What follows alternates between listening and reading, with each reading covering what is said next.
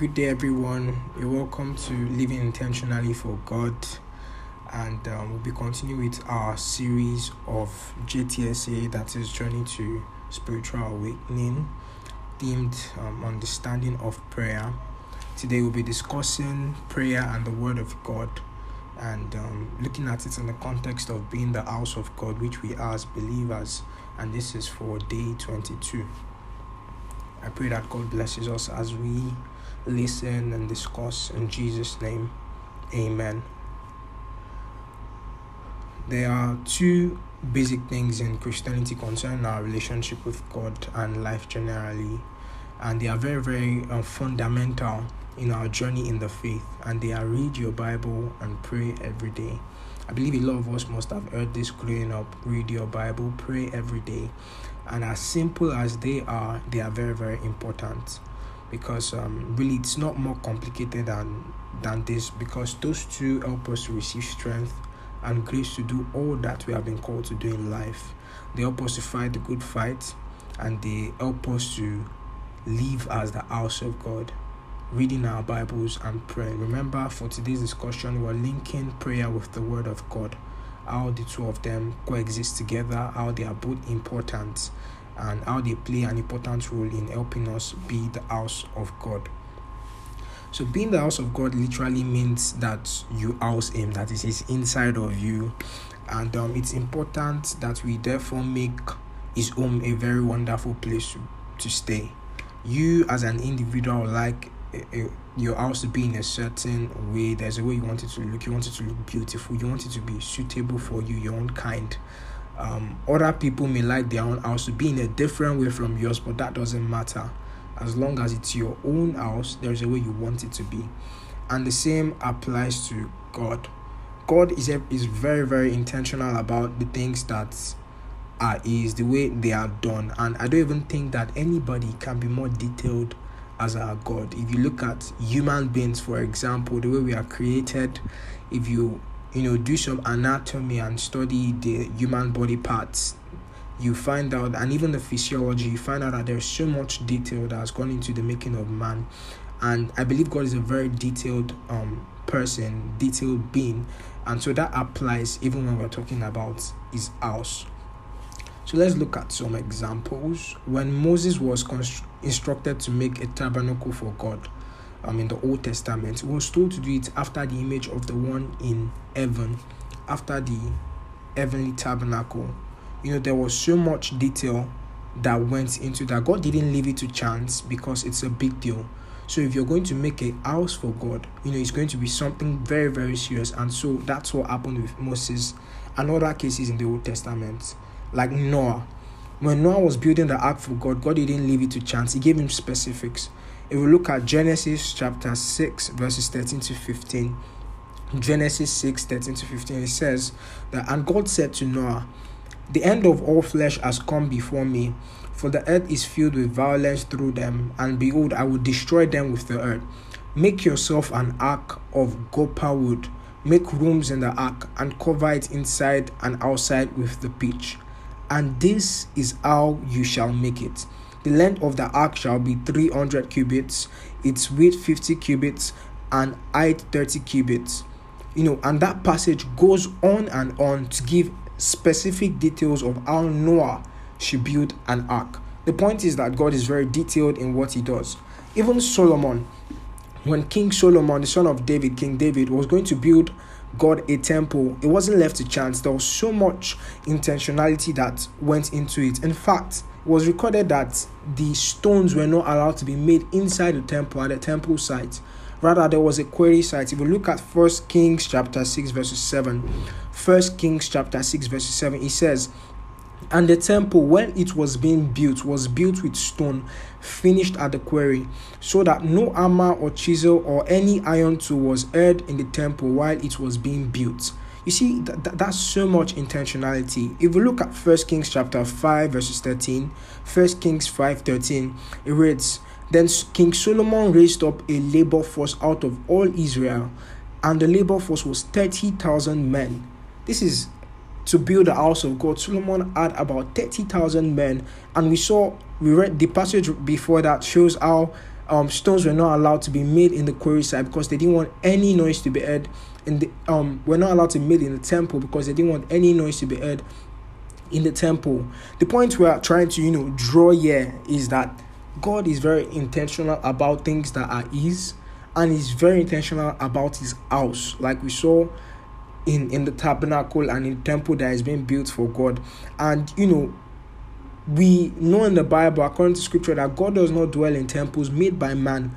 And even though then, in quote, these people were making and building a house for God, now God dwells in us, as um, John chapter 14 verses 23 makes us understand that Jesus and the Father now come in and dwell in us when we receive His word.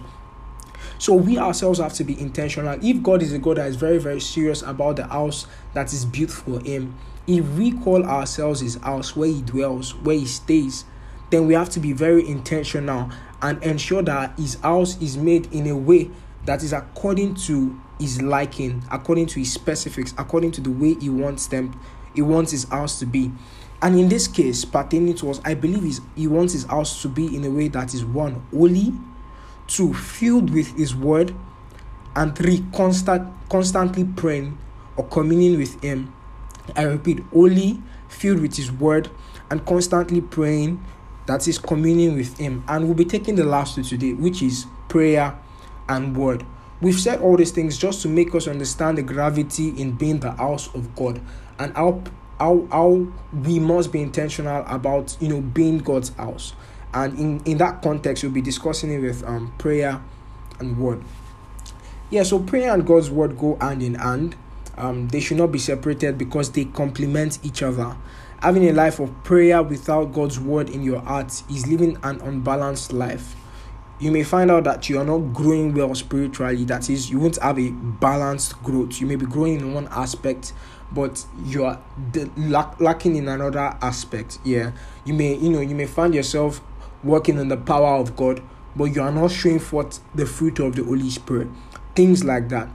You know, it's like a child that eats much of carbohydrates and very little or no protein is prone to developing a disease called kwashiorkor. Yeah, and that's not good at all. Same applies to prayer and word. You can't say I'm the word type of person or I'm the prayer type of person. Jesus was the two type. You know, he, he exhibited both characteristics and we must follow him. Every word he ever spoke was given to him of the Father. He was filled with God's word. And many times we see him quoting scriptures he never read, as in he didn't read it anyway, it was things he had known. And that's because he himself was the word of God. And yet, this same Jesus prayed so much. We too should be filled with God's word and be very prayerful. We should have the word of God in us by constantly studying our Bibles, by setting out time to meditate on His word, this way, you know, the word sinks deep into us by memorizing his word and keeping it in our hearts, like King David. A lot of times in the Bible, we read and see our disciples narrate portions of, of scripture, particularly the Old Testament, and this is because they had stored it inside of them before before they recited it. That is, they just you know it came out from the inside of them. They didn't have to open a passage or a book of the Bible before they could read it.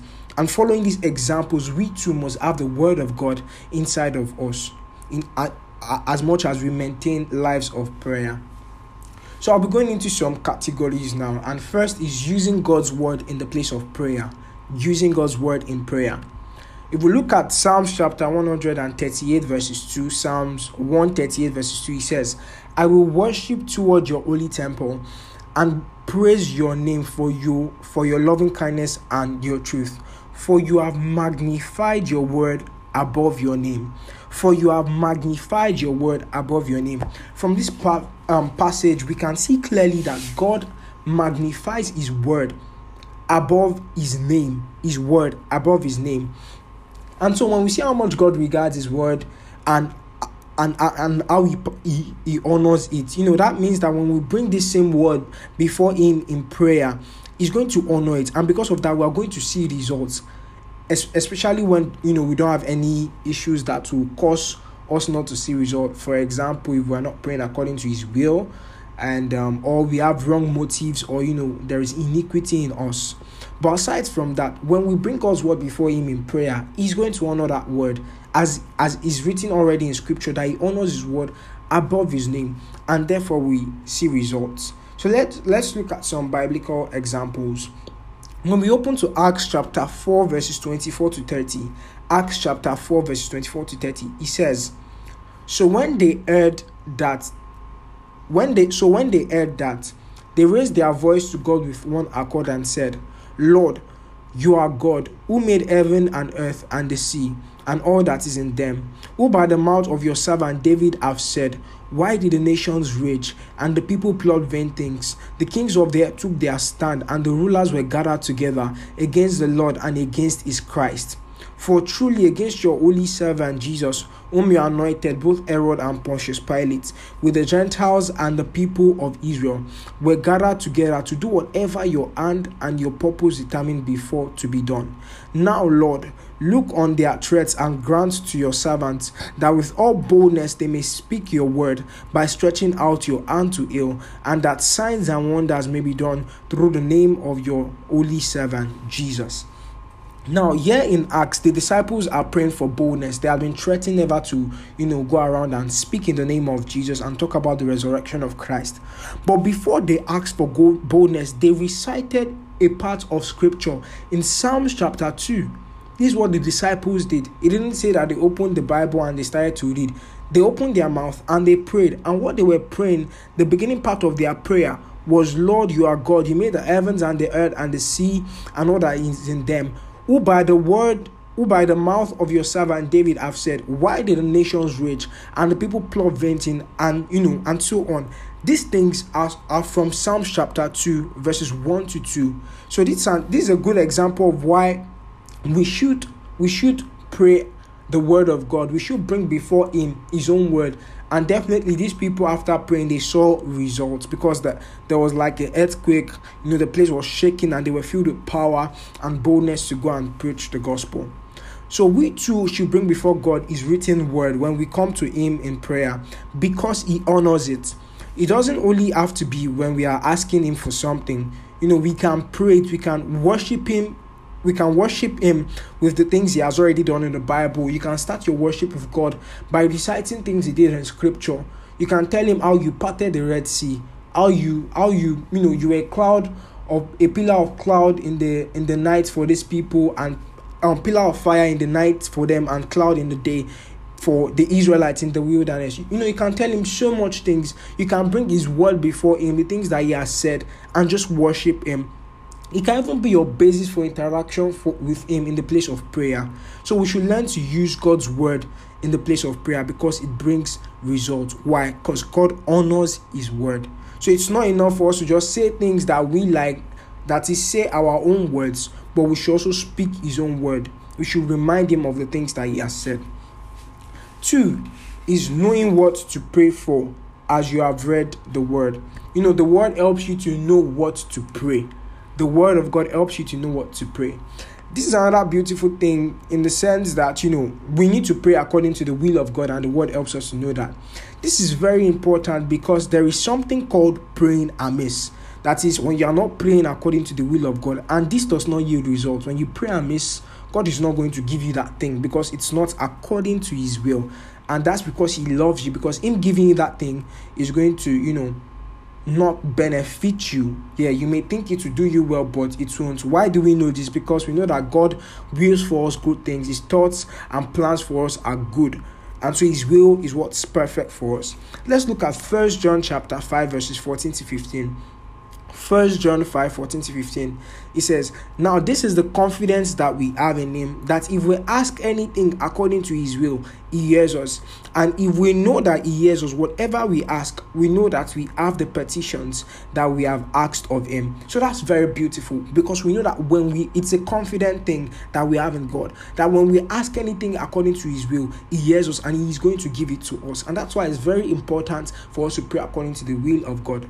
And how do we know some of the things to pray according to the will of God? You know, aside from us praying in the Spirit, because the Holy Spirit helps us to, to pray according to God's will. Reading the Bible, the Word of God, also helps, plays an important role in knowing God's will and knowing what to pray for. So let's look at Daniel for an example. Daniel. Daniel chapter 9, verses 2 to 3. Daniel 9, verse 2 to 3 says, In the first year of his reign, I, Daniel, understood by the books the number of years specified by the word of the Lord through Jeremiah the prophet, that he would accomplish 70 years in the desolations of Jerusalem. Then I set my face toward the Lord, to, the, toward the Lord God, to make request by prayer and supplications with fasting, sackcloth, and ashes. Yeah, the children of Israel had been taken um, captive in Babylon, and Daniel understood what to pray for by the books that were record, which recorded the word of God, the word that God had spoken through Jeremiah, his prophet. So there are many things we ought to pray for as recorded in the Bible, and you know, as we study and understand the word of God, it, helps us to know them. Just like in the case of Daniel, Daniel had had, had read by the books, and by the books he, he knew how many years they were supposed to stay in Babylon and so he knew what to pray for. He knew that, okay, time was up and it's time for me to start praying for this for our deliverance. Same happens to us. When we read the word of God, we see what we are supposed to pray for. We see the promises of God. We see what God asks us to pray. And um, we'll look at some examples now. So let's check Matthew chapter 9, verses 37 to 38. Matthew 9, 37 to 38. He says, Then he, this he is Jesus Christ, then he said to his disciples, The harvest truly is plentiful, but the laborers are few. Therefore, pray the Lord of harvest to send out laborers into his harvest. Jesus here is instructing his disciples on what to pray. And remember, we too are the disciples of Christ because we are his followers. And so he's telling us too that you should pray the Lord of harvest that he should send laborers into the harvest. Another example is 1 Timothy chapter 2, verses 1 to 4. 1 Timothy 2, 1 to 4. He says, Therefore, I exhort first of all that supplications, prayers, intercessions, and giving of thanks be made for all men, for kings, and for all who are in authority, that we may lead a quiet and peaceful, peaceable life in all godliness and relevance. For this is good and acceptable in the sight of God our Savior, who desires all men to be saved and to come to the knowledge of the truth. Yeah, Paul is admonishing people he, he's talking to Timothy and he's, he's telling him about the fact that he should he's, he's talking about the fact that we ought to we ought to exhort we should we should pray we should pray we should make supplications prayers intercessions and give thanks for all men for all men. And he also talks the fact about the fact that god wills it is god's wish that all men be saved. That's an example of things that we should pray for. So when we read that when we read such a word, we understand by that word that we should pray. We should pray for all men and that we should pray that men be saved, and particularly for the leaders too and those who are in authority, so that we can lead a peaceful and quiet life. Another example is Ephesians chapter 1, verses 15 to 20.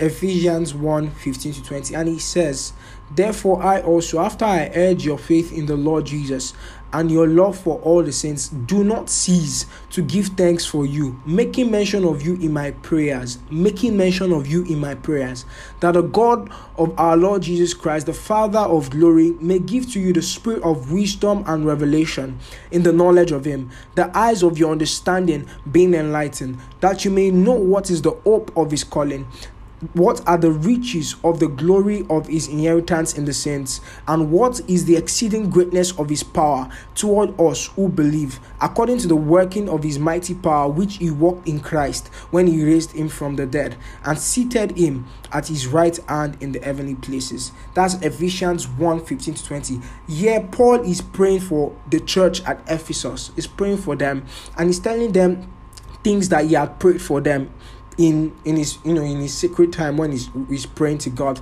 He said he does not cease to make mention of them in his prayers, and he listed out the prayers he has been praying for them. That's an example of what we should pray for ourselves. It's an example of what we should pray for fellow Christians too. That God gives us wisdom, the spirit of wisdom and revelation.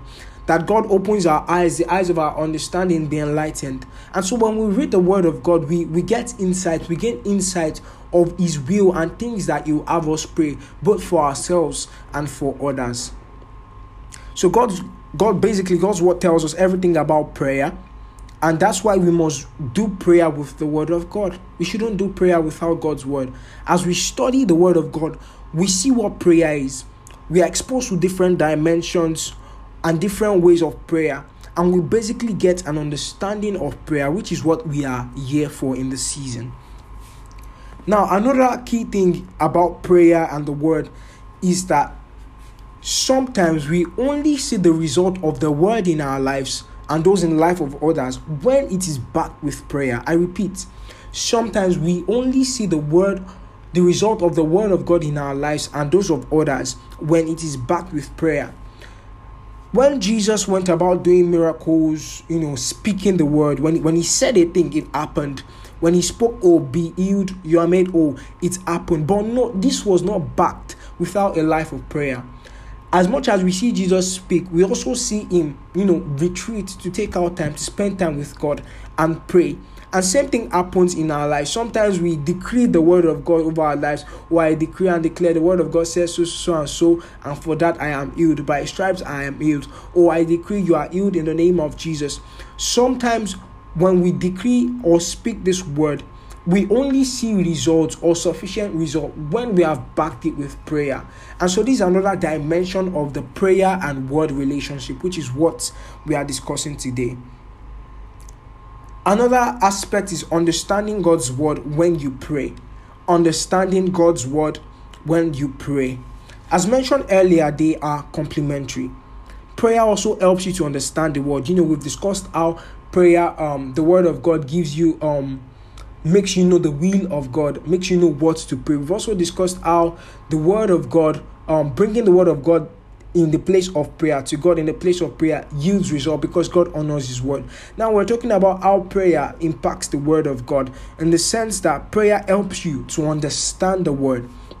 As you pray, you are conditioned to be able to see and understand the things of God better. There are some things that you may not see when you read your Bible because your eyes have not been opened in the place of prayer. Same thing applies to understanding. As we pray and read scriptures, God gives us understanding of what we read, and the word, I believe, becomes more real and living to us. Let's look at this passage, for example, Luke chapter 24, verses 44 to 45. Luke 24, 44 to 45. Then he said to them, These are the words I speak to you. These are the words I spoke to you while I was still with you, that all things must be fulfilled which were written in the law of Moses and the prophets and the Psalms concerning me and he opened their eyes and he opened their understanding that they might comprehend the scriptures. This was Jesus Christ there, and I'd like to read that last part again. It says, And he opened their understanding that they might comprehend the scriptures. From this above passage, this passage we just read now, it makes me to understand, or it makes us rather to understand that by ourselves we cannot comprehend the scripture. Jesus was talking to his disciples who had, you know, walked about with him for so long. But yeah, we are seeing it being written that he opened their understanding, and this was at the end when he was about to leave. He opened their understanding that they might comprehend the scriptures. This means that by ourselves we cannot comprehend the scriptures, but we need God because Jesus is God. We need God. We need the Holy Spirit to open our minds so that we can comprehend the scripture, to open our understanding so that we can comprehend the scripture. And I strongly believe that this happens as we fellowship with Him and particularly as we pray. As we see in um, F- um Ephesians chapter 1 15 to 20, which we just read, that the that the, the eyes of their understanding be enlightened. Yes. So as we pray, God opens our understanding, and then we read the word of God, and it becomes real to us. We understand it. You know, we see things that others don't see. We hear things that others don't hear. Why? Because we have been conditioned in the place of prayer to be able to see and receive God's word. So prayer helps us understand the word of God. Also, so, some people have testified of how God taught them the word as they were praying. You know, while in prayer, He explained scriptures to them and gave them revelations. So, prayer helps us to understand the word of God and it also helps us do the word of God and vice versa. In conclusion, some people say that God's word in you produces depth and prayer produces spread, that's width. And I think it's true. But the point really is the synergy of both produces great results. Let's take, for example, temptation and sin. In Psalms chapter 119, verses 11, we hear David say, Your word I have hidden in my heart that I might not sin against you. Your word I have hidden in my heart that I may not sin against you. That's Psalms 119, verses 11. And in Matthew 26 41, we see Jesus say, Watch and pray. Yeah, Jesus is talking to the disciples, to Peter and some other disciples, and he says to them, Watch and pray, lest you enter into temptation. The spirit is indeed willing, but the flesh is weak. Now we see here David talking about the fact that I have hidden your word in my heart that I may not sin against you. And Jesus is also telling disciples here that um watch and pray so you don't fall into temptation. We can join two together and see that both hiding the word of God in your heart and praying helps you not to fall into temptation, helps you not to sin. And this shows us how powerful the synergy works. Hiding the word of God in your heart helps you not to sin, and that's beautiful. But when you complement it with prayer, that's you know that's explosive. Yes. So this helps us see that keeping God's word in our hearts and praying helps us not to sin. It applies all over scripture and throughout our journey. We need the word and we need prayer to stay effective as the house of God because these two, I believe, make the perfect combo. I pray that God will help us to walk in this light as we journey on in our faith in Jesus' name. Amen. Thank you very much for listening today. God bless you and help us live intentionally for Him. In Jesus' name we pray. Amen.